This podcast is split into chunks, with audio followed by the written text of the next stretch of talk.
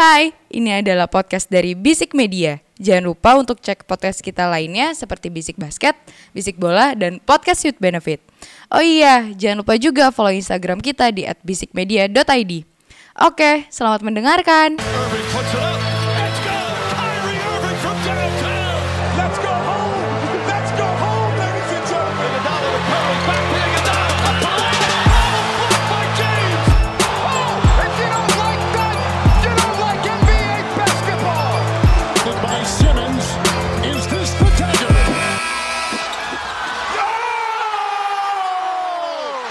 To the Who episode 120 dari Basic Basket podcast seputar basket NBA dan juga dalam negeri yang diulas secara santai sebagai pecandu basket. Candu, candu, candu.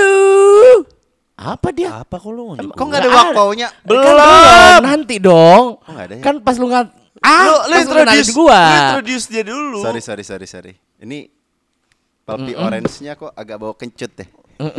agak agak bau nuklir. Palpinya bikin pusing. expired ternyata palpinya udah expired 2020. bikin puyeng. Udah dua tahun yang lalu.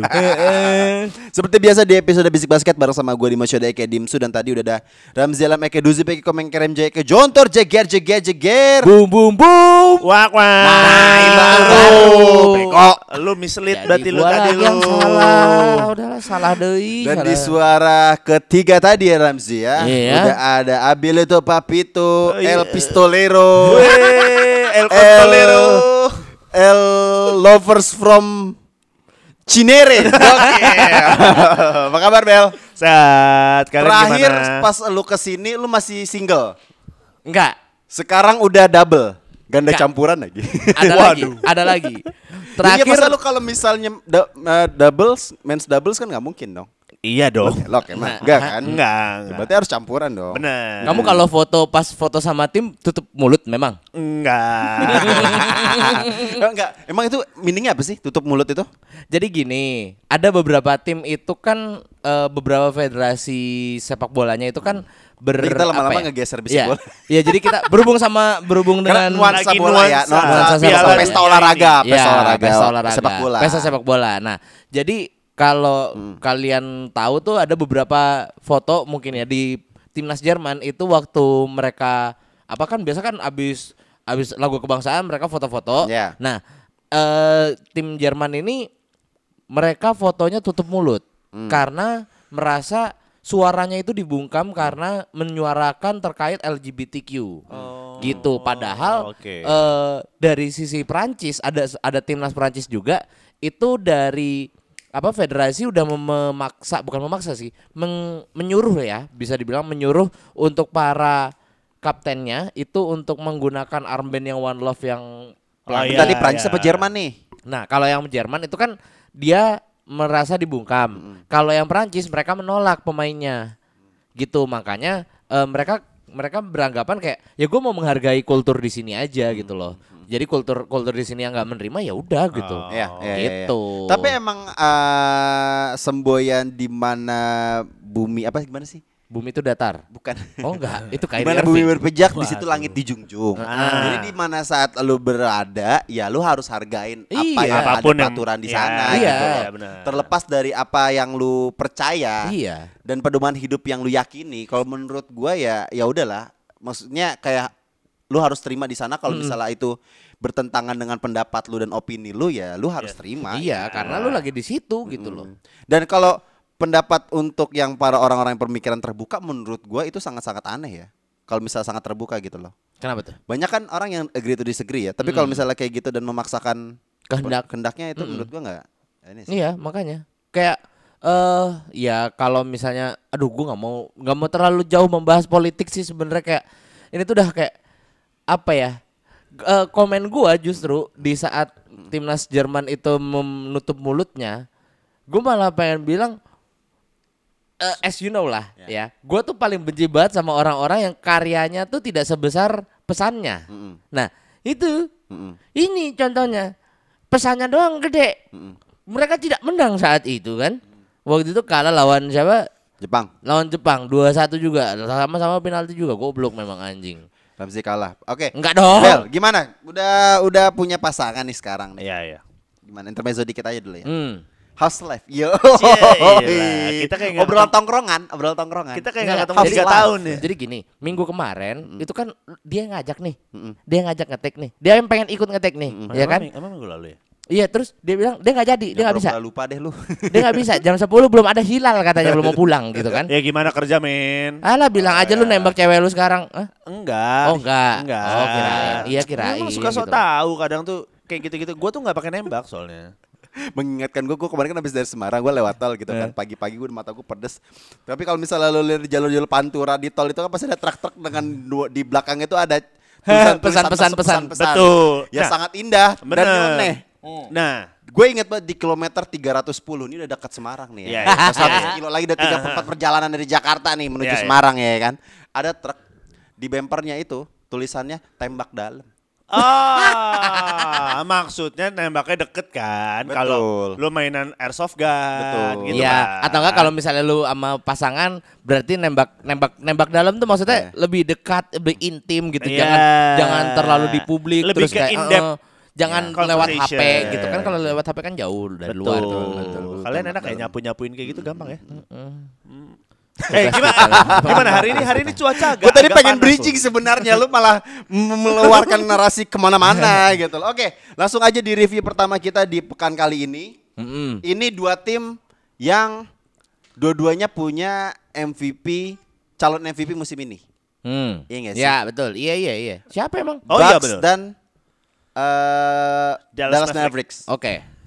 yang dimenangkan oleh Bucks 124-115. Hmm. Ini menjadi kekalahan ke-6 eh kekalahan kelima ke, ya kelima dari enam pertandingan terakhir Dallas Mavericks. Oke. Uh, menurut gua Dallas Mavericks nih dia, uh, gamenya kalau mereka lagi uh, away ya.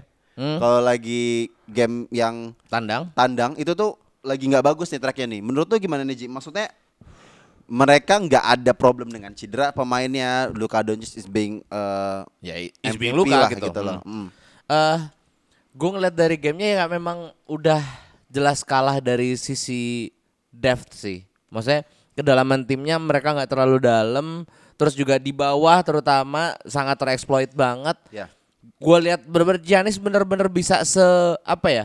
Lu ngedang drive drive dunknya dia itu kayak ya melenggak-lenggok aja gitu loh, kayak bener-bener nggak ada yang bisa nahan dia gitu loh. Ya, as we Ya. know kan eh senternya Dallas Mavericks ini kan bisa dibilang undersize lah ya, nggak bukan yang gede banget yang kayak Drummond or eh, Joel Embiid gitu loh. Maksudnya ya dia cuman di Powell gitu loh yang yang ya udah jatuhnya badannya tuh eh, size-nya size power forward gitu loh, bukan yang gede-gede banget. Dan jadi Giannis bener-bener enak banget, nyaman banget, terus juga Grayson Allen juga eh Ah, apa ya? boy G. Allen. Harum semerbak. Iya bisa dibilang Sempurna men. Itu itu wah Iya. lagi wangi banget men tangannya men. Hot kayak bis- start, hot start bisa gue bilang. 7 per 7 di awal dan eh ya Luka is being Luka tapi ya emang nggak nggak apa ya butuh bantuan lagi sih dari eh dari unit-unit lainnya. Setuju gitu. Bel dengan pendapat Ramzi bahwa kedalaman kedalaman pemainnya Bucks lebih baik daripada Dallas jadi faktornya kekalahannya mereka ya karena itu. Ya, gua akan bilang gua harus setuju ya. Ya. Karena juga melihat dari statsnya yang terjadi gitu ya. Gua nggak tahu ap- ada apa dengan eh, apa yang terjadi dengan Dallas. Apa gua nggak? Gua berpikir sebagai kalau misalkan gua pelatihnya. Hmm. Untuk Jason melawan Kidd. seorang Giannis yang sangat mendominasi dia dengan 29 menit dia bermain aja tuh dia poinnya udah 30 men. 29 menit. 29 menit. Sedangkan di Dallas sendiri tuh kayak ada si Finney Smith. Itu dia main 38 menit dan lu poinnya juga 13. Gitu kayak kenapa nggak lu tambahin Javel McGee yang ada di Dallas? Lu mainin double double orang besar gitu ya. Iya. Untuk ngeredam si Giannis yang di mana dia Iya. penetrate ke dalam gitu. Oke. Even itu mungkin cari fall. Pada akhirnya si Giannis. Mungkin dia juga dia nggak pinter-pinter banget kick out kok orangnya. Hmm. Kalau diperhatiin. Drew Holiday juga lu menang di defense abis itu ngatur yang seadanya aja. Pick and roll-nya bagus ya tapi emang. Benar, benar. Gue setuju kalau misalnya pick and roll-nya bagus. Cuman ya, ya itu bener makanya gue setuju karena Iya. in depth player-nya mereka jauh lebih mengerti di mana spot up mereka masing-masing. Iya. Mereka tahu mereka harus ngapain. Itu itu gue setuju banget sih. Hmm, ya. Kalau untuk Dallas sendiri, lu nggak bisa terus bertumbuh sama Luka men. Hmm. Luka seorang diri lu lawan lima orang kan nggak mungkin dong gitu. Mungkin kita akan bosen dengerin take kita berapa kali kayak ngomong luka lagi, luka lagi, luka Ya. lagi gitu. Ya, Ini Sedang- udah podcast kita yang ke Oke. episode kita yang 3 4 kali berturut-turut ngomongin luka terus ya. Iya kan, dan lu pasti akan bosen. Ya, ya. Sekarang apa sih yang menurut gua, gua justru punya pertanyaan buat kalian berdua. Apa sih yang harus dilakukan Dallas? Kalau misalkan in case luka amit-amit cedera, Ah. atau katakan Ya. dia lagi Nggak. bau, Gini gini. Gue sebelum ke luka cedera, gue punya salah satu strategi yang kalau misalnya di game ini ya harusnya ya, menurut gue start Christian Wood. Udah gitu aja.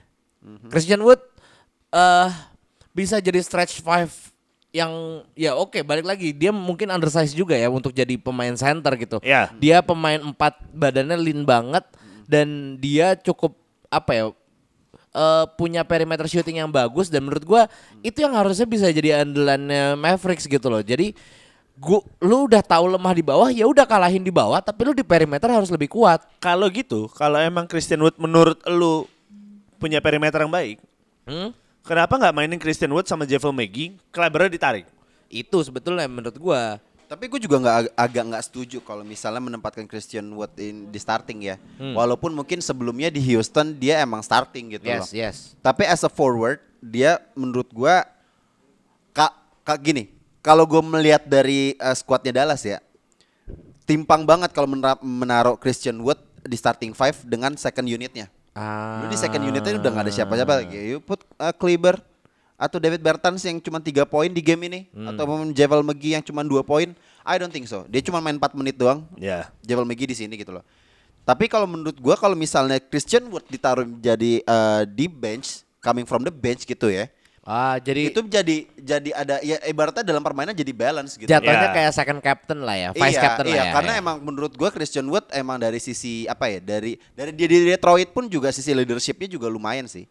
Hmm. Apalagi waktu dia di Houston dia ngebantu young core Houston sekarang kayak Jalen Green terus man, kemudian juga uh, Sengun Ya, terus juga uh, uh, Josh KPJ. Christopher ya gitu-gitu KPJ menurut gua ya itu ada perannya Christian Wood juga untuk Ya. uh, elevate pemain-pemain Houston gitu loh. Dan ini yang menurut gua diterapkan Jason Kidd di Dallas yang ada Christian Wood gitu loh. Jadi Ya. menurut gua kalau misalnya ditaruh Christian Wood sebagai as a starting Ya, di setiap game regulernya ini banget, apa, itu akan terjadi timpang ketimpangan gitu. Kalau menurut gue sih seperti itu. Sekarang gini, ini kan ada your boy nih ya, your boy from yang sebelumnya di New York, Who? Frank Nilingina ya. Frank Tilikina, yes, sir. Tilikina. Yep. Nilingina. Nah, what happened with him? Gua Dia. merasa dia Maksudnya bukan kenapa kenapa dia nggak I mean come on lah. Dia waktu di New York tuh masih lumayan lah. Gua nggak bilang dia under banget, maksudnya nggak nggak jelek-jelek banget gitu loh. Ada lah ada gitu. Ada. Tapi kenapa nggak di Mavs nggak ada gitu. Sorry gue potong. Ah. Menurut gue kenapa dia nggak mungkin nggak step up kali bahasa kali ya Hmm. bahasanya gitu. Dia butuh jam terbang yang lama men. Yes, sir. Di New York dia punya jam terba jam main yang besar. Dia punya minute play yang besar. Oke. Sehingga dia bisa explore the game men. Oke. No, even even di New York juga dia ketutupan dengan Kemba Walker at the top. Ya, Ya. itu saat ada Ya. Kemba. Saat ada Kemba. Dan dan menurut gua waktu di New York pun juga mendingan mainin di Rose daripada Telikina. Iya, Hmm. tapi di saat di waktu itu gue lihat di New York Knicks, Oh, thank you lo nonton New York Knicks. gue nonton karena gue kepo masih Tilikina ini. Iya. Gue males. Gue kepo Even karena di timnas pun juga Telikina uh, second point guard gitu loh. Oke. so kalau gitu gunakan dia sebagai second point guard juga. Lu main double guard, double center pun gak jadi masalah men. Lu punya forward satu, siapalah katakanlah di Dallas. Lu main dari si- lu mungkin terlalu bertumbuh sama Luka kali ya. Iya. Padahal di situ punya Fabio Campazzo ya. Ada ada Campazzo, ada Dinwiddie. Oh, Nah, gua akan lebih pede kalau gue Iya, main iya. sama Campazzo. Oh gini. Nah dan dan dan, dan, dan gini, eh, berita terbaru untuk Dallas Mavericks menurut eh, yang baru gua dapat adalah eh Dallas Mavericks bakal nge-wave si Campazzo Oke. untuk nge-sign Kemba Walker. What the f- Are oke. you sure? Nah, Iya, iya, iya, iya, iya. Udah, udah, udah. Ya, I mean, come on man, siapa sih yang ngomong gitu. Oh. Isinya Ya. expected, expected ya. Ya ya. Nah, kalau menurut gua ini Dallas ini gini, untuk guardnya itu kan kita cuma ngeliatnya Luka Doncic dan Samuel Dinwiddie kan. Iya. Ya paling Hanya sama Dinwiddie ya kan? sama Iya. Dinwiddie ya. But mereka bukan ball handler as a point guard murni yang bagus. Get it. I get it. Jadi kalau menurut gue emang dengan kehadiran Kemba Walker, jadi kayak posisinya kayak Jalen Brunson Ya, dulu ya, gitu. ya, loh. ya, ya, ya. Kayak Ya. gitu. Jadi Ah. kalau menurut gue emang emang perlu kayak gitu. Kenapa ganti Likina sih? Apa? Kenapa ganti Men kaliber Tilikina itu cukup penting buat gue nggak tahu ya apa Ya. gue melihat yang agak aneh, gue yang agak aneh atau gimana. Tapi Tilikina itu cukup penting untuk Dallas. And he's young tuh. Dia masih cukup waktu untuk explore. Lu kasih waktu dia untuk berapa tahun lah? Katakanlah setahun inilah. Karena yang, menurut gua yang pen- yang yang dibutuhkan sama Dallas justru adalah facilitator, which means menurut gua Dilikina masih jatuhnya masih hitungannya masih scorer gitu loh. Dan menurut gua Campazzo lebih apa ya? Lebih fit di di sisi itu gitu. Ya. loh. Gitu menurut gua. Benar, nggak ada salahnya. Ketika Campazzo main, apakah dia bisa dibarengin dengan Luka? Ya, makanya makanya itu tadi gue bilang mendingan mendingan ngambil yang Kemba Walker yang udah teruji lah dengan experience-nya bermain di NBA yang membandingkan dengan Intilikina yang musim ini cuma 1,4 points per game. Ya, iya. 1.4 points per game. Benar. Ya, oke lah. Minitnya cuma 6 menit setiap gamenya. Harapannya sebenarnya dia kayak Terence Young, eh Terence, eh, Terence Mann. Mm, Ya. Ya harapannya dia kayak secondary player aja gitu. ya, Emang kehilangan Jalen Brunson cukup ya, Agak Cukup ya, memakan ya, cukup ya, agak memakan ya, ya. efek ya. Dan Tapi dengan kehilangan juga. Jalen Brunson kan harusnya harusnya yang gue Ya. yang lihat yang gue lihat harusnya Dallas Maverick harusnya lebih deep lagi. Iya, iya. Dengan mempertahankan beberapa pemain kayak Dinwiddie. Tapi gitu seenggaknya lu masih punya lu ada tambahan baru di Christian Wood gitu loh. Kalau kalau nggak ada Christian Wood menurut gue ini game ini bakal blow out parah Iya, sih. Karena karena kita nggak melihat sisi- eh, dari sisi forward Yes, Dallas Maverick yes. kita nggak melihat sama. Dan kalau menurut gue lu butuh center satu sama point guard ya. Kalau misalnya Kemba Walker oke lah. Kemba Walker ditambah satu center yang apa ya bisa dibilang eh ya klasik klasik center gitu Justru loh. malah ya. gue punya pertanyaan, apa yang terjadi pada Kemba kalau bola selalu ada di Luka? kalau menurut gue Kemba akan coming from the bench sih.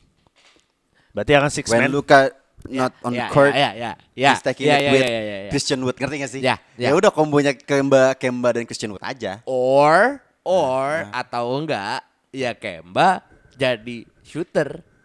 Enggak, justru menurut gue justru Luka Malah yang harus digeser. shooter. Jadi main di wing. Dia yang harus bisa karena dia secondary guardnya jadinya. Masalahnya Tapi- masalahnya Luka tuh bisa I mean, ngapain kita aja, cowok. Ah no, justru karena Luka jadi bisa semuanya. Begitu dia jadi shooting guard, dia di posisi shooting guard, everybody na- nggak expect gitu loh. Ya, Ketika ya. dia mau melakukan sesuatu gitu. Oke oke oke. Jadi oke, oke. ini dong safety shooter ya? Maksud lu? It can be. It can But, be. Um, ya. Tapi ya, I mean come on man. Luka Doncic nggak akan mungkin digeser untuk Enggak, posisi. enggak, enggak. Eh, Nggak ada, bisa. uh, kalau Nggak kalau dulu gue SMA ada pola satu pemain untuk pemain jago gue. Ini namanya ada pola Luka Doncic. Oke, I think uh, man this whiskey is already kick in for us, right? Um, Oke, kalau untuk uh, sendiri, kalau gue pribadi ya, opini gue adalah um, kalau dilihat dari game ini Ya. dan kebanyakan sepanjang regular season untuk Bucks sendiri, emang gimana ya? Gacor di awal. pilihannya Budenholzer tuh dua, memainkan Giannis atau enggak uh, nge-utilize selain Giannis.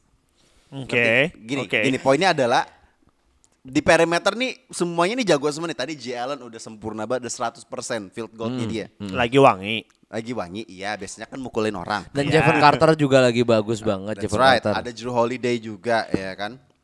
Dan juga kalau misalnya Drew Holiday nggak lagi nggak bagus-bagus banget, Grant Hill mungkin bisa helping a little bit lah. Gua nggak bisa least, bilang, gua nggak bisa bilang ng- ngisi Feliciusnya si si uh, Drew Holiday ya. Tapi Ya. kalau Ya, menurut ya. gue ya ya oke lah. Karena kedalaman benchnya si unitnya si Bucks itu kalau menurut gue emang udah stack banget gitu Hmm, loh.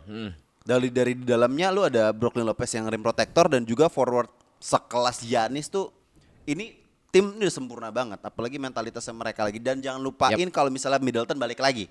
Ya, itu dia. Nggak ada Middleton Itu as dia. a second guy-nya aja mereka masih bisa menguasai wilayah timur apalagi Itu dia. Middleton kembali gitu loh. Bahaya banget tuh kalau By the way Middleton. dia menurut gua ya, Bucks itu Siapa lagi lagi Bucks.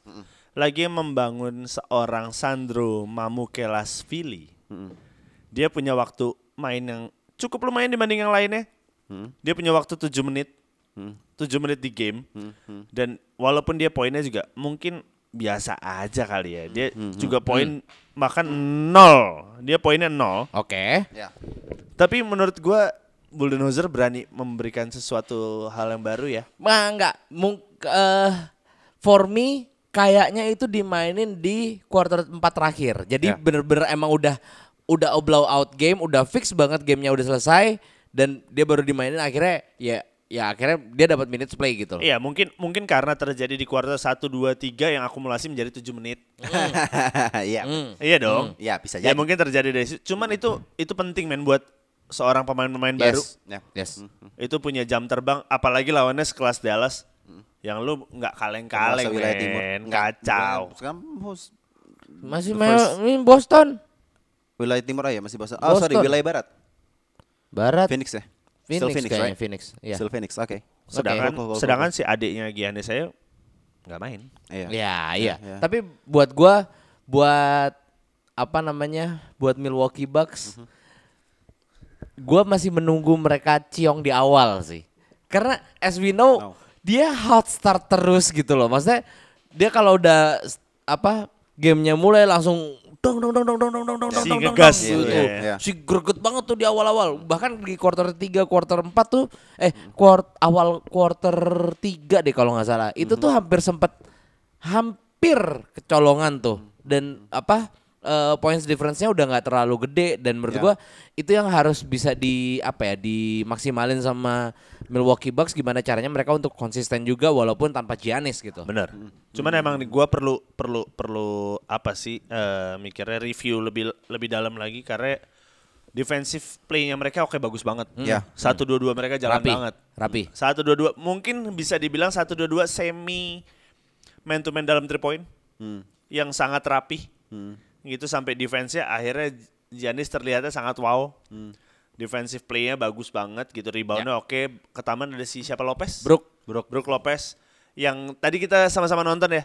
Yang kayak effortless banget buat nge-steal. Hmm. Ya kan? Kayak Terus gitu. juga Bobby Portis juga menurut gua udah tambahan yang baik banget, bagus banget. Exactly. Kayak gitu-gitu itu terjadi bahkan saat offense mereka menggunakan 1-3 eh 1-3-1 cuma bisa berubah jadi 1-2-2. Mm-mm. Kayak immediately mereka berubah gitu. Mereka ketika bolanya buntu di tengah mereka berubah jadi 1-2-2 dan akhirnya berubah berubahnya itu sangat bagus. Ya, Gitu itu ngebuat rotasinya ya. nge, ngebuat gua kayak men ini Budenholzer lu pinter banget anjing. Ya.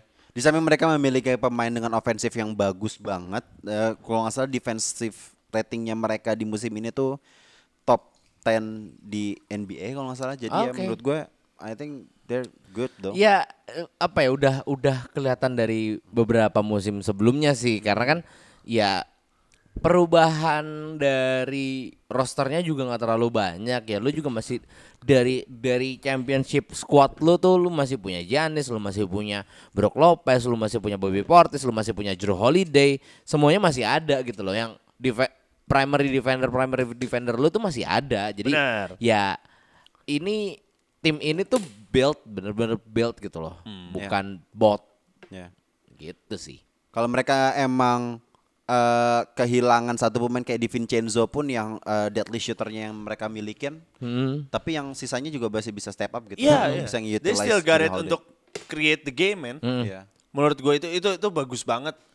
Tapi emang kalau kita ngomongin kekurangan setiap tim pasti akan selalu punya kekurangan. yes Kita nggak akan pernah. namanya juga manusia Iya, bukan namanya juga tim basket yang perlu bergerak berlima. kita aja tidak bisa merubah air menjadi anggur merah apa aduh, salah ya Betul. Udah 20 menitnya kita cuma ngomongin satu game doang. Hmm, Langsung main tumben topik aja kenapa kali sih ya. ada kenapa Kayak Enak banget nih pokoknya nih ngetek Ah, gua rasa kok kita bertiga agak cerewet hari ini ya. Agak bawel. ya. Oke, main topiknya adalah ini kan dua tim ini eh, tadi yang seperti udah gue bilang di awal bahwa tiap tim ini kayak Bucks dan juga Dallas itu kan mempunyai pemain ya di mana sekelas kalibernya udah bukan All Star player lagi, tapi udah MVP candidate lah bisa Ya, dibilang gitu. MVP kaliber ya. Kalau uh, NBA bilang itu di situs resminya mereka uh, di MVP race-nya menempatkan uh, Luka di peringkat satu dan Giannis di peringkat dua. Jadi ibaratnya di game ini tuh sebenarnya Pradu uh, mempertemukan dua pemain yang calon MVP. Ya. TOP BGT Bang. Dua pemain terbaik di NBA saat inilah bisa Ya, dibilang. ya, ya. Tapi eh, lebih jauhnya lagi kalau menurut gua Luka Doncic, Giannis sampai kemarin di beberapa eh, tiga episode atau empat episode terakhir ya Zia, kita membahas tentang MVP leader terhadap dua pemain gitu, Luka Doncic dan juga Jamoran. Dan juga di episode kemarin kita sempat ngomongin SGA juga yang di mana masih muda dan bisa menjadi eh, pemain yang bisa menjadi kandidat MVP juga gitu. Iya. loh. Aha. Dengan rataan mereka yang 30 points per game itu gila banget sih. Iya. Jarang kita melihat bahwa pemain dengan uh, MVP candidate itu bisa sampai 30 points per game Hmm. dan ditunjang dengan statistik rebounds dan asisnya mereka gitu Iya. loh. Ya kan? Setuju. Kalau Luka di musim ini ta- uh, episode kemarin gue udah bilang bahwa dia udah dapat 9 rebound eh 9 assist atau 4 rebounds gitu. Iya. Dan juga Yanis juga menunjukkan statistik yang serupa Hmm. dan 10 pemain yang mungkin juga Steph Curry atau Devin Booker ya, Iya. Joel Embiid pun mereka ini semua lagi menunjukkan bahwa eh, musim terbaiknya mereka. But oke. even better gitu loh. Tadi sebelum kita ngetek kita melihat satu video eh, dari channel Jimmy High Roller lu harus lihat nih semuanya. Gue udah Iya. ngerekomendasiin berkali-kali lu harus nonton ini karena lu akan melihat satu eh, sisi lain dan paradigma lain terhadap basket NBA sih kalau menurut gue. Yes. Coba boleh mulai besok di share ke grup Siap. aja kali ya. Iya, biar semua boleh, nonton. boleh, boleh banget. Karena Siap. para pendengar bisik Nanti basket juga harus para- nonton juga itu. Hmm, Kalian juga nanti kita kasih linknya deh. Mhm. Tapi ya, mung- ya memang basket olahraga olahraga basket ini kan nggak lepas dari statistik gitu loh. Tapi dengan beberapa statistik pemain yang tadi udah kita sebutkan itu tuh emang mereka itu Amazing. getting better di season gitu Ya. loh. Jadi buat kita sebagai kacamata awam penon- penonton basket ini tuh untuk menentukan siapa yang menjadi MVP tuh sulit banget gitu loh. Banget, banget, Iya banget. kan. Nah, menurut lu nih Bel, gua kalau dulu Bel, menurut lu musim ini tuh bener-bener segila itu nggak sih untuk satu pemain bisa bisa menjadi terbaik untuk karirnya dia? Iya, kalau dari pertanyaan lo itu dan ama video yang lo kasih tahu tadi. Justru buat gua agak bias ya untuk Sorry, cara- sorry, titelnya adalah Are We Saying the Witnesses? Judulnya itu. Iya. Tadi ya, kalau nggak salah ya. Are Iya, We Saying iya. the Witnesses? Eh dengan dengan video yang tadi kita tonton bareng-bareng, Iya. gue justru tadi gue sempat bilang sama Dimsu kayak ini agak bias ya untuk Hmm. untuk Ya. menilai seorang MVP gitu loh. Hmm. Karena gue anaknya by stats banget gitu. Karena stats tuh nggak akan pernah bohong gitu. Iya, angka nggak pernah bohong. Angka nggak akan pernah bohong. Karena emang udah itu itu actualnya kayak gitu gitu. Iya. Yes. Dan pas begitu tadi gue lihat kayak kenyataannya laddernya juga pun kayak men Steph Curry 10 sempet ya kan.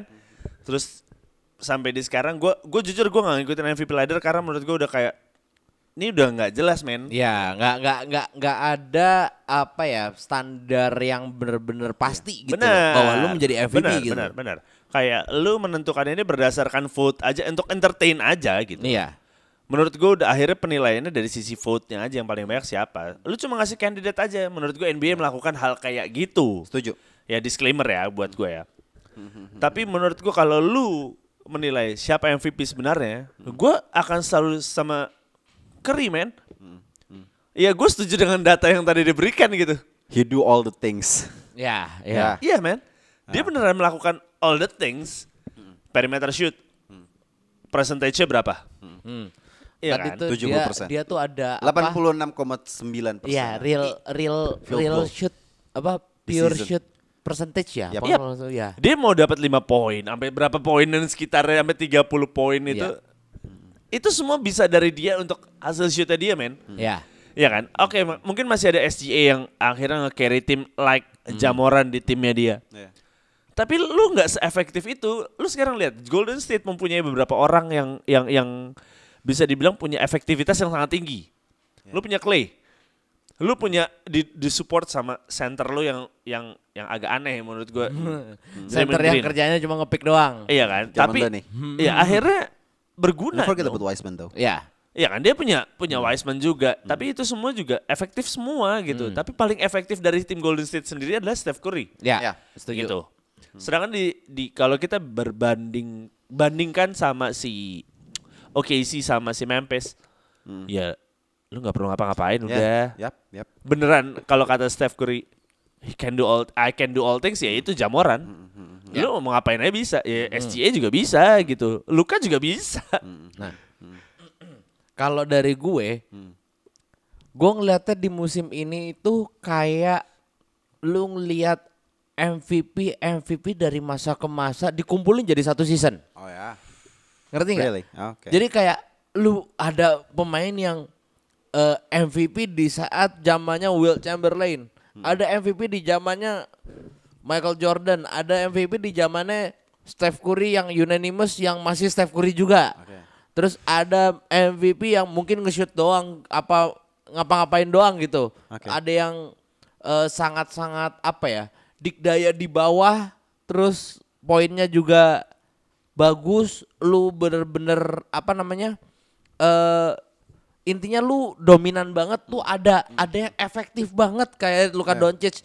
Dan menurut gua eh di musim ini kita jadi agak ya balik lagi kayak omongannya omongannya Abel ya agak bias gitu loh. Karena masing-masing pemain ini yang ada di eh, MVP ladder menurut gua mereka punya specialize-nya masing-masing. Dan menurut gua kalau kita mau kit- me- memang kalau misalnya memang harus masih ada Kia MVP eh MVP ya Kia MVP Regular season. Ah. regular season ya menurut gua tetap balik lagi ke PIR sih player efisiensi karena menurut gua kalau misalnya nih pemain efektif banget berarti nih pemain ya bagus banget dan valuable banget menurut gua gitu jadi nggak nggak cuman berdasarkan stats di mana dia eh, points per game karena kayak yang tadi di di video itu dibilang kan kayak musim ini itu ada several players yang above 30 points per game Enam pemain. enam pemain. Ada Jason Tatum, ada Kevin Durant, ada eh, Steph Curry, ada ya Luka Doncic, SGA, sama satu lagi Devin Booker ya kalau nggak salah. Ah, oh ini- Jason Tatum. Iya.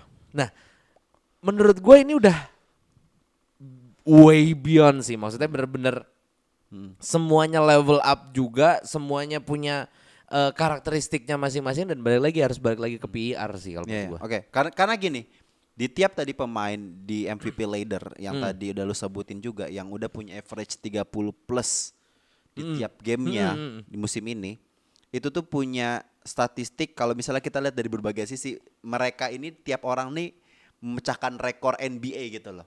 Kayak Setuju. tadi si SGA itu uh, PR terbaik di apa sepanjang NBA history, kemudian juga si Luk, uh, Jokic yang bisa BPM-nya tertinggi ngalahin Will Chamberlain Iya, in total iya, points, iya, iya. rebound dan assist gitu loh.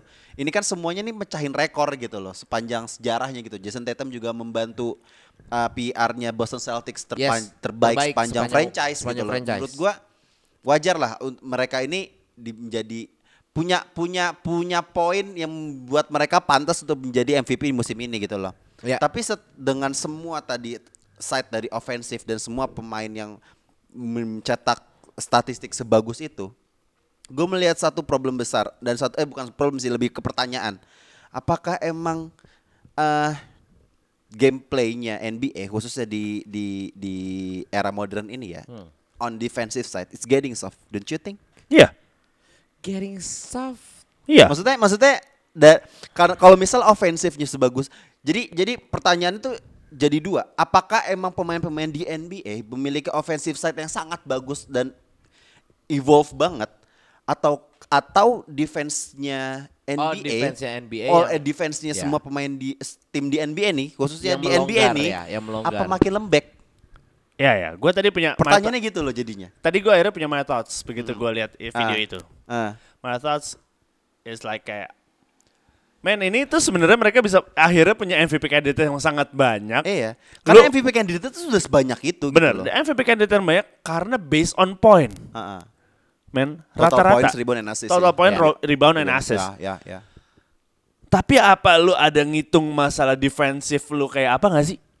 Ada. Tadi Ada. si si si Giannis. Giannis. Men, ya akhirnya cuma dibahas dari Joel video itu. Ini terlepas dari video yang tadi kita tonton Oke, ya. oke. Terlepas dari video yang kita tonton.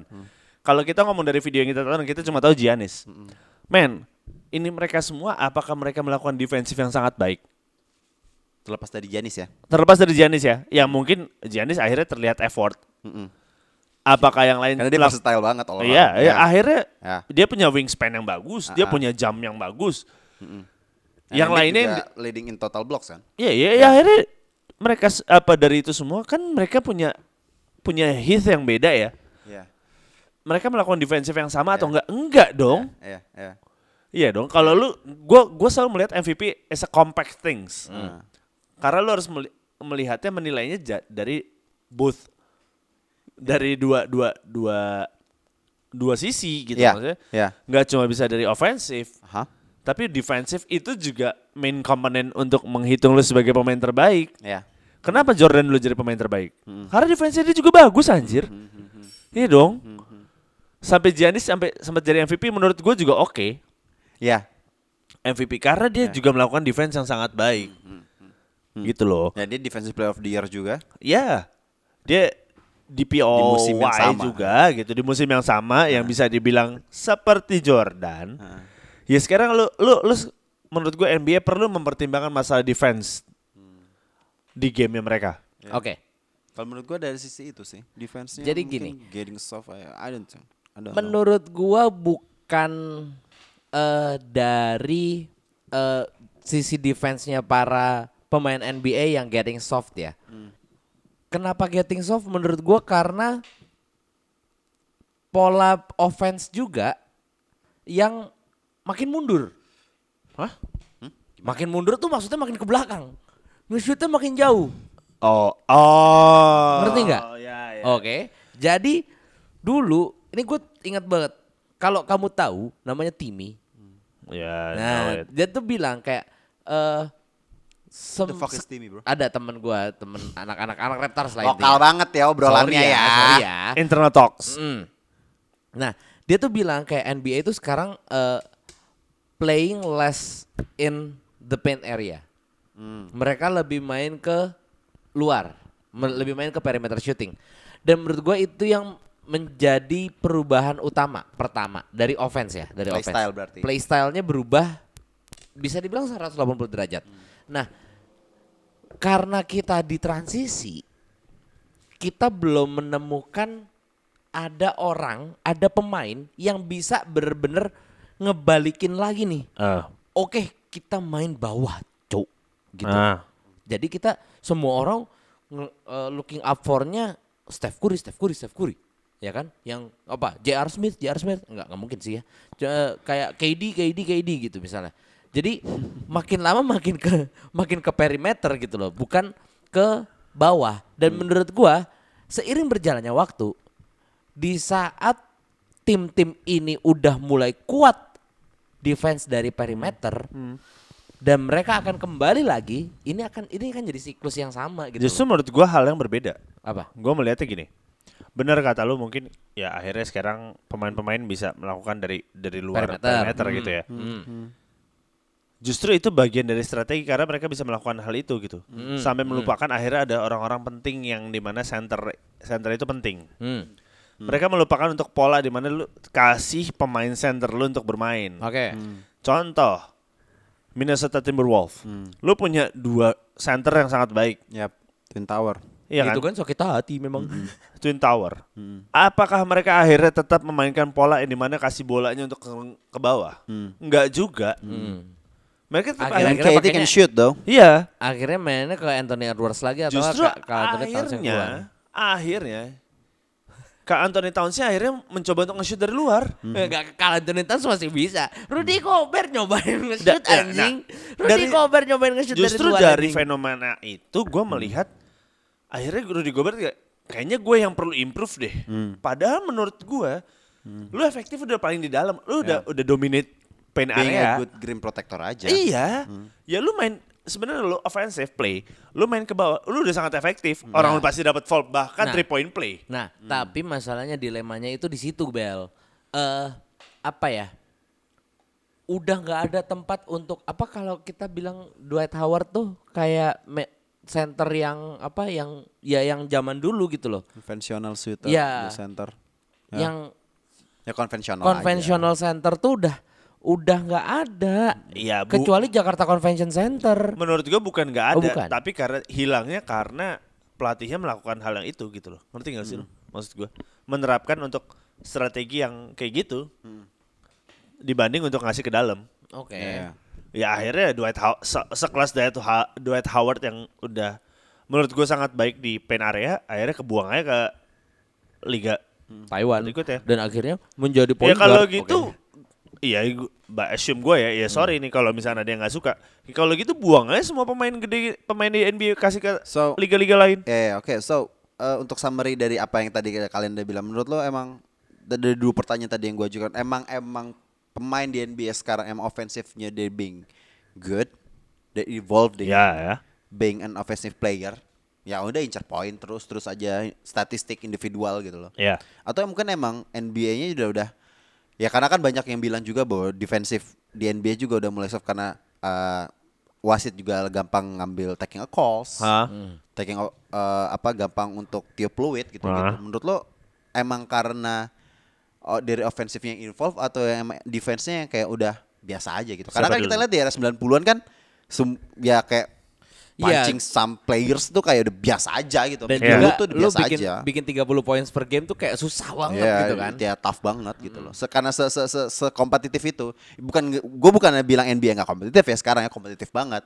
Tapi emang udah ada pergeseran di mana gaya bermainnya yang dulu lebih kayak kayak gini aja deh. Kalau lu kayak ngeliatin defense. All Star All Star Games eh, di tiga tiga quarter awal sama quarter terakhir. Sekompetitif itu gitu loh. Iya. Zaman dulu tuh, tuh kayak gitu tuh di quarter akhir. Kalau misalnya di quarter ketiga awal All Star player beberapa tahun terakhir tuh ya kayak gitu kayak NBA sekarang aja udah.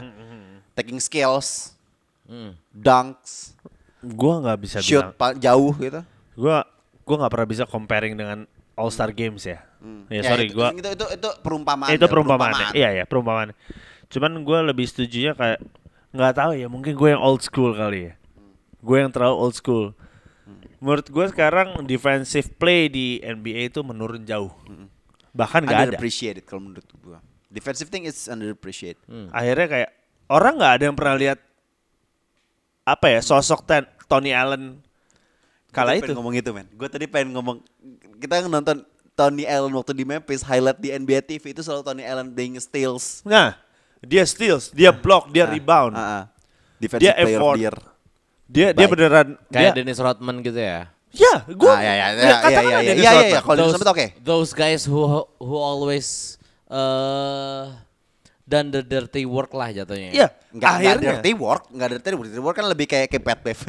Eh, ya, ya kalau dirty kalau work dia kan itu beda dirty. ya. itu kayak very dirty. Kalau ini kan kayak dirty dan Iya, tanda kutip iya, gitu. Iya, iya. Ya menurut gua akhirnya ya ini NBA melupakan hal itu gitu Iya, loh. Iya, gua- itu gue amat sayangkan sih. Karena gue tipe yang suka defense aja gitu loh. Man, I love to lakukan defense yang mati-matian. Kalau kalian kalian berdua pernah main lah sama gue gitu. Kayak gue gua akan mati-matian di defense. Itu gua pribadi. Mungkin agak bias. Tapi maksud gua, man, ini adalah contoh di mana gua defense itu akan selalu memenangkan game. Ya. Defense wins the game, bro. I think. Ya. Uh, Itu masih bener loh Ya. buat gua. offense wins the game. Uh, defense wins the competition. Ya. Title. Jauh Ya. lebih mudah Tapi melakukan nggak berlaku untuk Golden offense. State. Ah? Jauh lebih mudah melakukan offense Ah, ah. dibanding melakukan defense. Iya, iya. Karena- You- iya iya, you name it, yang tadi kita sebut namanya MVP itu yang ofensif bagus banget. Ya. Tapi kalau defensif lo kan cuma satu atau dua nama, tiga nama. Iya pasti. Tops. Sekarang kalau NBA bisa denger ini nih, Eh, eh, eh. NBA bisa denger ini, hitung defense gila. Iya. Nih, kalau gua kalau dari gua sebenarnya gua lebih ke arah netral sih. Gua nggak nggak berarti eh ofensifnya terlalu eh, apa ya evolving yang bener-bener bagus banget atau defense-nya yang jadi culun banget gitu ya. Tapi lebih ke arah it's the apa ya strateginya aja emang lagi evolve gitu loh. Ya kalau gitu, lu lu improve masalah defense. Ah, Nggak, sorry, gua agak kencang masalah strategi defense. pun it's an defensive things, G. Iya ngerti, gua ngerti. Dan ini emang lagi transisi menurut gua. Tuh, Hah? tuh.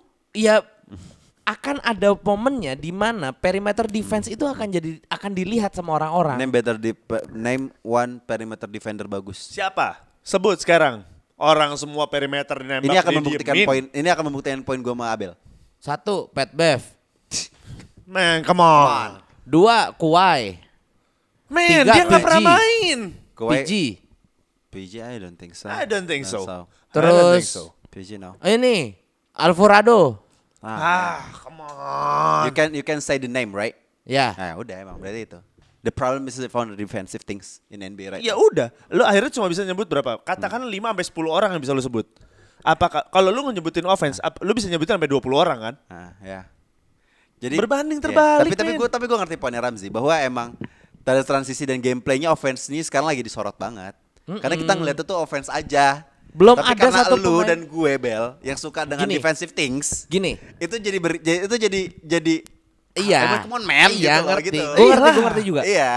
Belum saatnya menurut gua. S- Perlahan-lahan nih akan ada nemu satu pemain yang bener-bener dia bagus di offense dan lebih bagus lagi di defense We don't need pemain yang ofensifnya bagus dan harus defense-nya bagus ya. Gua rasa satu pemain defensif yang paling bagus aja that's it. Iya, gue cuma butuh satu gini, orang gini, defend aja. gini. Kita melihat uh, defensive player terakhir siapa yang yang yang bagus deh, benar bagus. Just Tony Allen, bro. Enggak yang yang da- dari sisi guard ya. Ya guard iya. Tapi kalau yang defensive player yang ba- benar bagus, kalau nggak center ya Rudy Gobert, of- forwardnya paling ya Yanis that's it. Udah nggak ada lagi namanya. Siapa sekarang? Ada guard yang masuk. No. Ada forward Itu yang, yang, yang berat- notabene forward Ya. yang masuk. Guard lah, at least guard. Iya, no, at- I don't at think least so. guard. Nggak ada. Gimana sih gue nggak ngerti dah gue pusing. Gak pusing literally. This is already kick in right out Jin ya kita Jin. Just already kick. Tapi tapi tapi gini ya, gue sam gue sam aja ya. Jadi menurut gue eh, gimana ya? Dari sisi eh, pemain-pemain MVP yang tadi udah kita sebutin, emang mereka tuh wah banget dari offensive style-nya. Wah Oke. banget secara statistik. Gue punya uh, satu argumen eh defensif saya. Ya. Give it to us. Oke. Sekarang gini. Pas pelatih menit eh, satu detik gitu ya. Misalnya ya, udah sisa satu detik clutch Ya. moment nih. Ya. Up, yang paling disorot nih, gue juga setuju sama kalian sebenarnya bahwa defensifnya juga sebenarnya Ya karena se- dulu sebenarnya bukan Nggak, gak setuju, cuman gue gak paham apa poin kita. gue setengah, setuju- gua setengah setuju, gue setengah setuju Setengah gitu setuju tuh kan makin geser lagi kan. Lah, Sensor dia lupa. nggak mau. Eh gini, eh kalau yang lu lihat, Hmm. ini gue gue sebagai pemain basket awam ya, Ya, ya, ya, ya, ya. apakah dari pelatih nih pas lu lagi di bench nih ya kan kan lagi time out nih, sisa satu detik, beda satu poin. Ya. Apa yang diomongin sama pelatih pak buat si tim yang lagi eh defense? Gini. Enggak enggak bentar bentar bentar dulu, tar dulu, jawab Ya. dulu, jawab dulu. Nah. Ya, ya lu defend yang benar. Jaga pemain paling Lu pemain bagusnya. yang, yang bisa clutch. Hah? Jaga pemain yang paling clutch, yang bisa clutch double Hmm. team. Ya, ini gua gua merem gua sampai bayangin nih. Terus Pelatihnya ngomong apa? jagain aja. Pelatihnya ngomong apa? Pelatihnya bakal ngomong apa? Ngerti gak sih? Kayak lu jagain dia. Udah, Iya. gitu. Iya. Nggak ada skemanya. Benar. Iya. Ya kan? Terus? Nah, karena itu dia menurut gua. Karena defense itu tidak ada skemanya, cu. Makanya tidak bisa dilihat bener-bener jelas. Wah, ini orang defense-nya bagus banget, cu. Gitu loh, ngerti Ya, gak sih? berarti benar kata omongan gue di awal dong. Berarti nggak ada tuh namanya defense yang dipikirkan oleh semua tim Ya berarti sama sekarang si, sama ber- si coachnya. Gini, berarti sekarang pelatihnya memang harus memikirkan bahwa defense itu penting. Ya, iya, iya, itu harusnya itu Iyalah. fundamental basketball, Iya, man. iya. Enggak maksudnya lu ada gini. Gue lihat di beberapa Instagram Instagram aku Instagram bahwa basketball Oke. playbook segala macam, Ya. semuanya offense. Iya. Ya. Enggak ada yang ngajarin kita defense. Ya. Ya enggak sih? Ya. Itu poin kita, Ji. Oh, itu poin kalian? Iya, Oh, karena lu gitu. banyakan offense-nya, Lu semuanya ngomongin offense. offense. Kita nggak ada satu pemain atau satu hal dari defensive things yang menurut kita jadi panutan dan hal Oh baik iya. di NBA. Kalau gitu saya setuju sama kalian berdua. Gimana? itu poin gua. Enggak, kan Makanya gini, dari awal hey, tadi gua udah bentar. bilang, apakah emang offense-nya bagus banget nih pemain NBA nih Iya. sekarang nih sampai Hey. ada enam pemain Hey. di NBA Betul. sekarang yang bisa 30 poin per game. Hey. Iya. Hey, Apa? hey. Apaan? Guna saya di sini kan panjang-panjangin durasi. Enggak gitu. gitu, Gua nggak gua gitu justru sih. menggunakan lu sebagai ajang debat gua. Nah, dan juga balik lagi tadi kalau gua lanjutin ya. Hmm. Di eh, tadi itu ngomong ngomongin ofensifnya nih. Hmm. Banyak nih pemain NBA. Oke. Ataukah yang kedua emang defense itu udah nggak disorot? Things di defense nih gue googling ya lahir defensive player. Ya, of year. juga gua juga gua. Itu Rudy. Gobert. Player. I do the same. Rudy Gobert. Nih. Iya, nah, namanya karena itu- itu kita, doang. Kita lihat terakhir ya as a guard siapa Guard, defensive guard, player of the year? guard Ya. terbaik. Oke, guard- kita guard lihat nih. defensive player of Winner the year. terakhir. Terakhir. As Rudy guard ya. Gobert, terus Marcus Smart lagi ya terakhir. Marcus Smart. Ya, Mas Mar Marcus Smart. Tapi terakhir guard terakhir juara eh, seba- eh terakhir as a point guard nih ya. As a guard lah. Gak ada, men. Iya sekarang gini, Nggak Marcus Smart, iya apakah disorot? Gak ada. Gak ada. nggak ada. Pertanyaan gua. Sorry, Oke. Tony Allen aja Tony Oke, Allen- balik lagi ke Tony saya Allen, ya. Tony Allen Boleh aja balik bukan, lagi ke saya? bukan Boleh player- balik lagi ke saya? defensive player of the year. Boleh balik lagi ke saya? Ya, ya. Boleh ya. balik lagi saya ke, ke saya ah, ya. ah. Karena menurut saya ini adalah eh ya emang porsinya. Terakhir Gary Payton 95 Gini, 96 as a point guard. porsinya of maksud gua adalah porsinya MVP adalah yang offense dan porsi untuk yang defense adalah DPOY. He's missing the points again. Iya dong, nggak gitu again. dong. Enggak, gue ngerti maksud kalian bahwa sekarang defensifnya emang bener-bener lebih defense-nya yang biasa aja jadi kayak You get it, my point kan? defense-nya yang sekarang yang biasa aja makanya pemain-pemain sekarang punya stat line yang sewah itu. Itu dia kenapa defense sekarang jadi biasa aja. Kenapa? Ya karena memang ya udah entertainment kan. Itu dia poinnya Ji. Ya udah maaf deh. Itu dia poinnya. Semuanya ke offensive Gue things. matiin mic aja ya. Se- Sekarang gini, seberapa sering lu di Bleacher Report ngeliat Ada blocks di blok or iya. steal something? Ah, maksud gue itu. Lu kan tadi bilang semuanya lihat dari Instagram dan YouTube nih. Ya. Shorts. Seberapa sering dari satu week semua konten tuh puluhan maybe hundred tentang defense. about defensive things.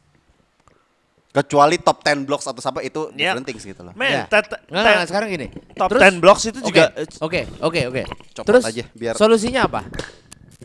ya improve something for defense, Iya, man. ma- i- i- solusinya ya itu pertanyaan gua. Sekarang Menurut apa yang perlu kayak gitu gak sih? Iya. Sekarang NBA gitu loh poinnya.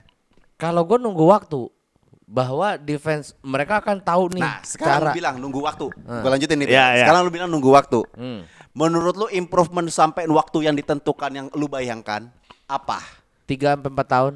Bukan bukan jaraknya Apa dong. sih? Improvementnya dari defensive things yang katanya Nah, lu bilang Ada satu Apa? nih menurut gua nih ya. Ah. Bagusnya ada Jose Alvarado ini. Man. Ya. You Don't name put it. the clown on this podcast lah man. Enggak gini loh maksud gua, dia tuh dia tuh nunjukin gitu loh bahwa ya ya kayak gitu emang emang emang clown lah. Kita gini, ya sekarang mindset lu aja dia kayak dia kayak gitu aja dia clown itu menurut gua salah satu cara untuk defense loh. Ya, Nah. oke itu, it- enggak enggak sorry. Itu mungkin sat- salah satu dari sekian banyak teknik. Iya Itu gitu trik loh. aja. Iya, itu itu tricks. trik gitu loh. Iya, itu tapi salah satu sekarang trik. gini, gue tanya, itu pemain siapa namanya tadi? Jose Alvarado. Iya, Alvarado itu. Pelicans. Ya. Berapa banyak dia poin dari hasil defense dia sendiri? Oh kalau misalnya poin Kalau jangan tar poin dulu. lu- We'll talking enggak, about defense enggak, enggak, kita kita ngomong ke offense Enggak, ntar- enggak, ntar dulu. Enggak, lu enggak kena. Enggak, langsung review aja Anjing. preview dah nih anjing.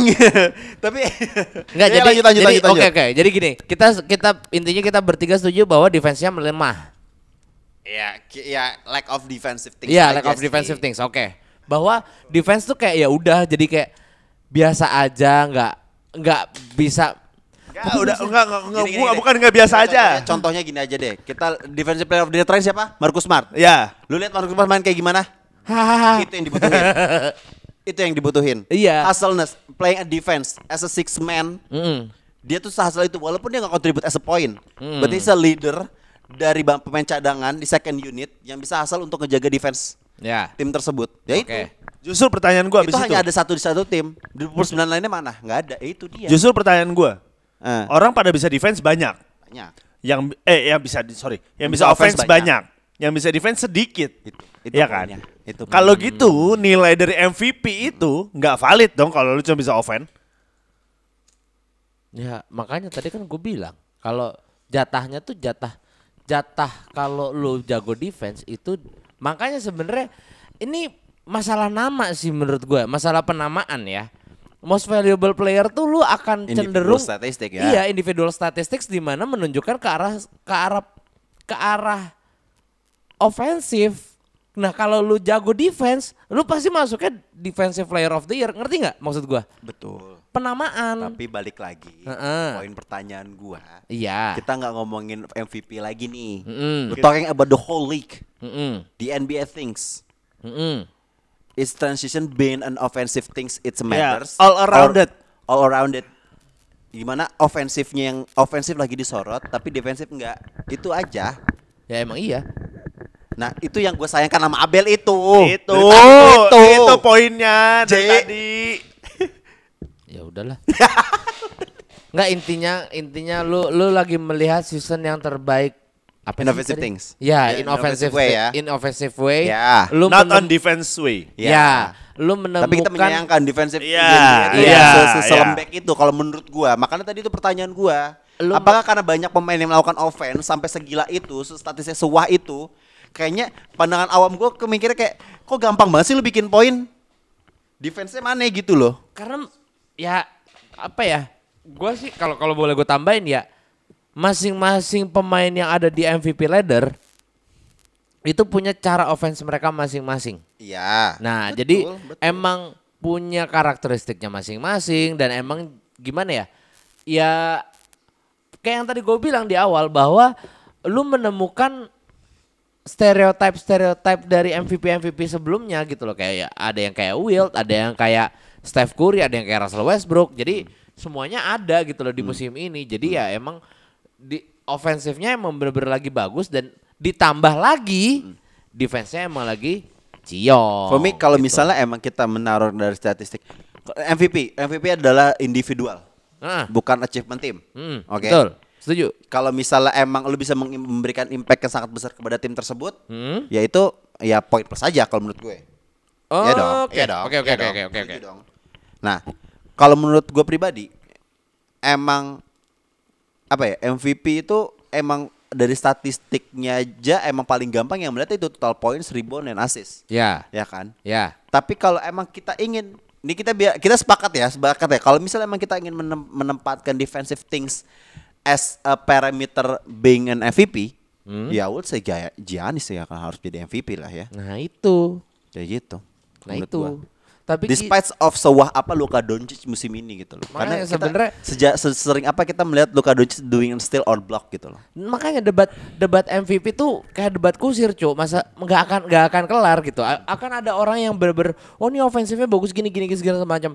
Dan akan ada orang dia cuma bisa offense doang nggak bisa defense segala macam ya. Ya maksudnya balik lagi ya kalau buat gua gua ngambil sisi netral di mana MVP itu dilihat dari PR. Hmm. gitu. Dia efisiensi gitu loh. Efisien dalam offense efisien dalam defense. Menurut gua gitu. Hmm, Berarti kalau misalnya PR berarti lu naruh Luka, eh, Nikola Jokic. Hah? Luka Jokic? Nikola Jokic. Nikola Jokic. Iya menurut gua.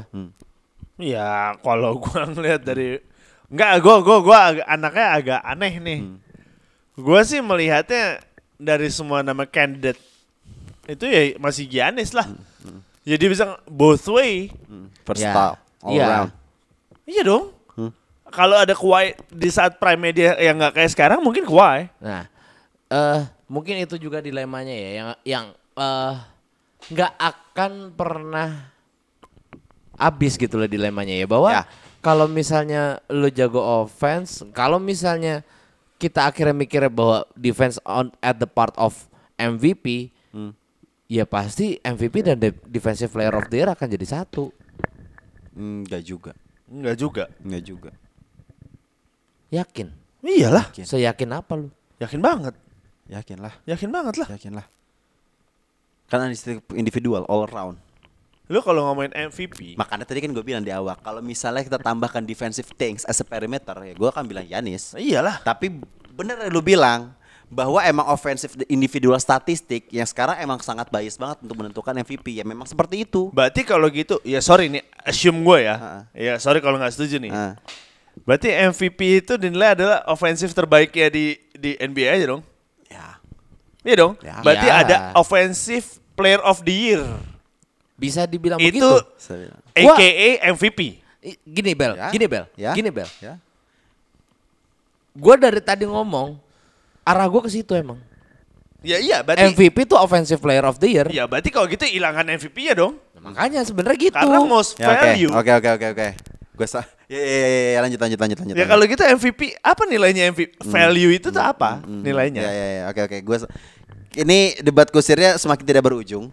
Ya, kita serahkan kepada pendengar dengan basic basket. Ya kembali lagi ini subjektivitas kita ya.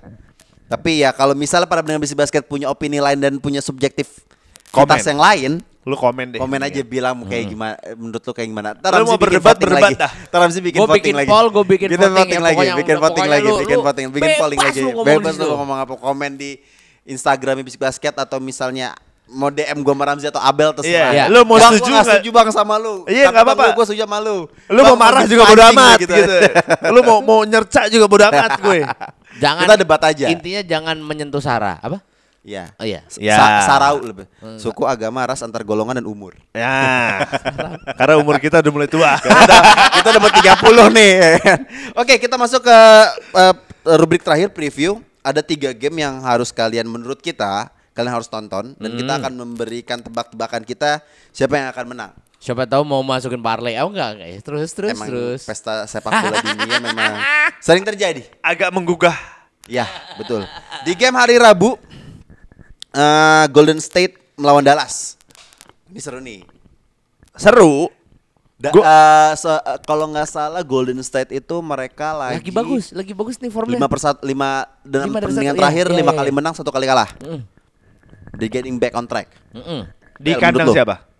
Golden State di Crypto Arena. Gue Dallas. Crypto Arena siapa? Iya, C Center, C Center. Center, Center. Gue Dallas. Dallas ya? Kok kok Crypto Arena sih pengen banget ngomongin Lakers apa? Enggak, enggak, enggak. Sama-sama dari Pacific Division dong. Halo, halo. Eh, sama-sama di bawah ya enggak sih? Iya, iya. Dallas, why? Ya karena dia habis menelan kekalahan, Mhm. pasti dia akan improve something. Tapi mereka masih away game loh. Ya ya nggak apa-apa, tapi Masih maksudnya road game Men, kita sama-sama tahu GSW juga nggak sebagus itu, men. Iya. Belakangan ini at this moment ya. dia lagi agak agak agak gue bilangnya kayak kayak barang-barang yang kalau diberangkatin ke luar negeri itu fragile. Ya, ya, ya, ya, ya. Gue agak bilang kayak Masih agak- eu- ma- kalau kata Didi itu masih euforia kemenangan kayaknya ya. Asli. Ya, ya, ya, Setuju ya, gua. ya, ya, ya. Masih championship jet lag kayaknya ya. Ya. Dallas ya. Lu Zi? Gua bakal bilang Golden State. Hmm. Why? Karena menurut gua di sini adalah momen di mana lu akan ketemu tim yang menurut gua apa ya? Bisa dibilang gua nggak mau bilang contending sih, cuman eh diperhitungkan ya. Dan menurut gua eh Steph Curry juga pengen membuktikan bahwa dia ya dia bisa nge-carry tim ini gitu loh. Nggak Ya. cuman Luka doang yang selalu nge-carry Dallas Mavericks gitu menurut gua. Nggak selalu GSW tentang Curry. Oh iya. Iya memang, Ya memang kan? jelas. Kalau kita ngomong GSW nggak akan pernah ada habis ya, karena lima pemainnya bisa semua. Ya. Bahkan secondary unitnya pun juga masih oke lah. Siapa? Who? GSW. Golden State. Oke. Menurut gue cukup oke ya, cukup ya. Ya. ya, Tapi menurut gue kalau melihat dari rollingan pemainnya juga ya. Agak cukup mematikan GSW lah ya. Dan gue baru sadar bahwa ini adalah eh, pertandingan tim papan bawah ternyata ya. Golden State di peringkat 9, Mavericks peringkat 11. Gue pikir di papan atas loh. Wow, ya. Menurut lu sih? Ya, gua masih tetap kalau- Warriors. Kalau kalau kalau gue mm, karena ini masih road game ya untuk eh, Mavericks. Mavericks buat gue Mavericks bukan tipe tim yang eh, bounce tipe yang cepat bounce back. Hmm. Karena kuncinya cuma satu dua pemain itu aja gitu loh. Ya, I Tapi kalau Golden State at the home Mm-mm. dan semuanya komplit Gua tau lu pasti milih GSW kan. and Stephen Curry doing his magic again, His things. his things, I would say Golden State. Intinya intinya ini apa kayak antara eh Damian lawan Deddy Corbuzier gitu kali ya. Bisa jadi. Hah? Bisa Magic- jadi, magic ya? Bisa jadi. Berarti ini Abel versus everybody kan? Abel versus everybody. Oke, di game hari Kamis ada Cleveland lawan Philly. Nah, ini baru papan atasnya wilayah timur nih. I say Cleveland. Ya, enggak ding. Ya, ya, ya, ya. Sixers in the sixth spot. Wilayah timur. Cleveland? Cleveland 3. Cleveland. I would say Gua Cleveland. I say Cleveland. Cleveland. Gue masih yakin dengan Dono dan Garis Garland tuh kombonya Cleveland. Like I said before, like kayak lu said juga sih. Kayak Sorry. Kemarin tuh Cleveland musim ini lagi bagus banget. Gua sih. akan bilang sorry. Hmm. Cleveland nggak ada isu. Masalah Iya, pemain siapa, pemain iya. siapa. Iya, memang memang memang itu. They nothing to lose to win the game. Iya. But I would like to say Sixers. Sixers. Gua Ah. karena gini, karena gini. Satu hal yang pasti eh kita lupa di bisik basket ya. Ya. Kita lupakan Joel Embiid. Segila itu dia. Ya, gue paham, gue paham. dia segila itu. Gue paham. Dia sebagus itu, Bel. I know. ngerti. Ya gue juga ngerti kenapa. Gue juga Lu hati tuh kayak pengennya lu, Cleveland, lu, lu Bel. tuh kayak eh, lu berdua tuh tuh kayak tau gak pasangan yang lagi eh, debat aja gitu loh. Iya Yang emang. bentar prinsip yang bentar As lagi always, divorce. as always. Kayak tujuannya sebenarnya sama, Yang cuma bentar gue mau lewat kanan, gitu dia mau lewat kiri Iya. gitu loh. Nih gue tuh kayak lagi marriage terapinya gitu loh, terapisnya gitu loh. Kita kita ngomong gini. Ini one game kan? Ya. Iya dong. Hmm. Gue akan say Cleveland. Ya iyalah, lebih kolektif dibanding eh, Philly. Jelas. Ya kalau Hmm. secara kolektif juga kolektivitas gini. Gue cuman pengen ngetuk pintu hati kalian. Nggak usah. Berdua. Nggak usah. Nah, Nggak usah, itu emang usah. dia. Nggak Emang usah. dia gitu. Enggak, cuman intinya gini. Eh, don't sleep Nah. on Joel Embiid. Udah intinya selesai gitu. Udah selesai gitu aja. Masa Joel Embiid lawannya semua lima orang Cleveland yang lagi bagus banget. Ya nggak tahu. Kalau gue sederhana gini aja, I will say Cleveland will win the game. Why? James Harden ke mana pak? Nah ya udah. Ya. James Harden ke mana pak? Tapi masalah gini. I don't know, kayak- kayaknya he- dia injury ya. Gua gua nggak tahu, but um, kita udah pernah lihat bahwa Joel Embiid nge-carry satu tim ini. Nah itu dia. Tapi nggak selesai-selesai. Itu, itu dia. Uh-uh. Embiid. Gini, Iya. gini. Gua selalu, gua akan pernah, gua pernah bilang juga ke lu su, kayak kita nggak pernah mengkambing hitamkan Joel Embiid, tapi ya kayak untuk game-game seperti ini, Joel Embiid selalu ada gitu loh, ngerti nggak? Kecuali di playoff, ya, dia playoff hilang, ya. Kalau di game-game seperti ini, menurut gua Joel Embiid pasti ada, gitu. Apa? Iya, gua push up. push up 25 gua. Ya, Salman dulu dong. Nah, oke. Kalau apa gue yang kalah, gue videoin, gue gue. Oke, tapi menurut gua Cleveland sih. I mean like there are no issues. Iya, iya, They're iya. smooth like a silk this season. Uh, recently ya, so far. Mm. But Sixers selalu punya problem. I don't know. Ma- gini, Tapi gi- gini, gini, tapi gini, mungkin enggak, sorry, sorry, bentar dulu, bentar dulu. enggak, entar dulu. Wait, wait, wait, wait, Tapi wait. dia selalu punya celah yang bisa di hash gitu. Nah, nah, nah, nah. Gini. Ah. Doc Rivers Gini. itu matinya kalau di game 7 doang kita udah. kita ki- gua, gua ambil kesimpulan nih ya. Kalau ki- kita ngomongin Lakers, kita tahu masalahnya apa. Anjing Tapi banget. Sixers. Anjing banget. Tapi kalau Sixers, walaupun kita nggak pernah omongin dan kacamata awam, kalau misalnya kita omongin, kita juga kayak nggak akan pernah tahu masalahnya apa. intinya itu. Udah intinya itu aja. Ya. Aduh, aduh. Punya masalah sama dirinya sendiri. Iya, itu dia intinya itu. Intinya itu aja. Gitu gitu gitu gitu. Nah, terakhir nih, terakhir terakhir. HP gue, ah, elah. Gue mau lihat live score dulu. Terakhir di hari Sabtu nih, Milwaukee ngelawan Lakers. Ah,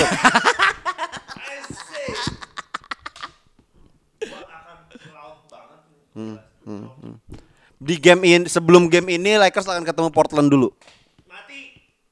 Enggak di Portland menang di game ini kalah. Udah gitu. aja. Really low, really low, really low. Sebenarnya gini, sebenarnya gini. Eh gua nggak mau se apa ya? Kayak sebacot Kendrick Perkins di mana mena- meletakkan Perkins, Perkins itu kayak pundit kayak abis nakan sanak aja anjing. Halu Sumpah, banget statementnya men. Sumpah halu banget. Lu bayangin dia bilang Anthony Davis tahun ini bakal jadi MVP peler anjing. Dia baru ma dia Anthony Davis Anthony Davis baru bagus di lima game terakhir. Yang gua yang gua yang sejauh ini gue lihat ya. Hmm. Di sebelum-sebelumnya wah bau banget dah bau banget dan gua nggak melihat Lakers oke lah mungkin mereka mungkin sudah mulai apa ya udah mulai nyatu ya gue gue ngeliatnya kayak big three-nya udah mulai oke gitu ya Russell Westbrook eh, LeBron sama AD tapi men ya former reigning champion. Gue bilang gitu ya. Former reigning champion. Mhm, mhm, oke nggak masalah. Mhm. masuk berarti. Eh, terus eh gue masih belum lihat Lakers bisa ngelawan tim yang bagus. Mhm. gue masih belum masih banyak cacatnya lah intinya kayak gitu. Tengah aja enggak kayaknya menurut gua mah. Masih bawah. Kita lihat setelah All Star Game. All Star break. All Star, gua gua sama kalau udah setuju. Kalau gua tag gua kemarin like kalau misalnya Lakers uh, setelah All Star break akan gaspol banget. Ya gue bilang akan bilang itu. Ah, Enggak, Christmas eh, masih Chris- terlalu muda. Christmas Desember nih bulan depan nih. All Star break Februari cuma dua bulan. I mean come on. Nunggu lebaran lah. Eid Mubarak. Nunggu Iya, lebaran bener. haji. Operasi operasi ketupat. Pokoknya sebelumnya operasi lilin. Jangan pakai helm. Jadi gimana nih? Ah, Bucks lawan Lakers. Bucks Terakhir gua. menutup Gua menutup. Bucks, gua Lu Bucks, gua Bucks. Bel. Bucks. Gua karena nggak mau dimusuhin sama temen gua. Gua Bucks. Nggak, nggak, tapi Walaupun hati kecil Lakers. Kenapa? Ingin. hati kecil kenapa? Ingin doang. Tapi aku inginnya Wembeyama ke Pelicans. Oke sekian episode Bisnis Basket 120 gue Dimsu. Gua Ramzi. Signing out. Bye.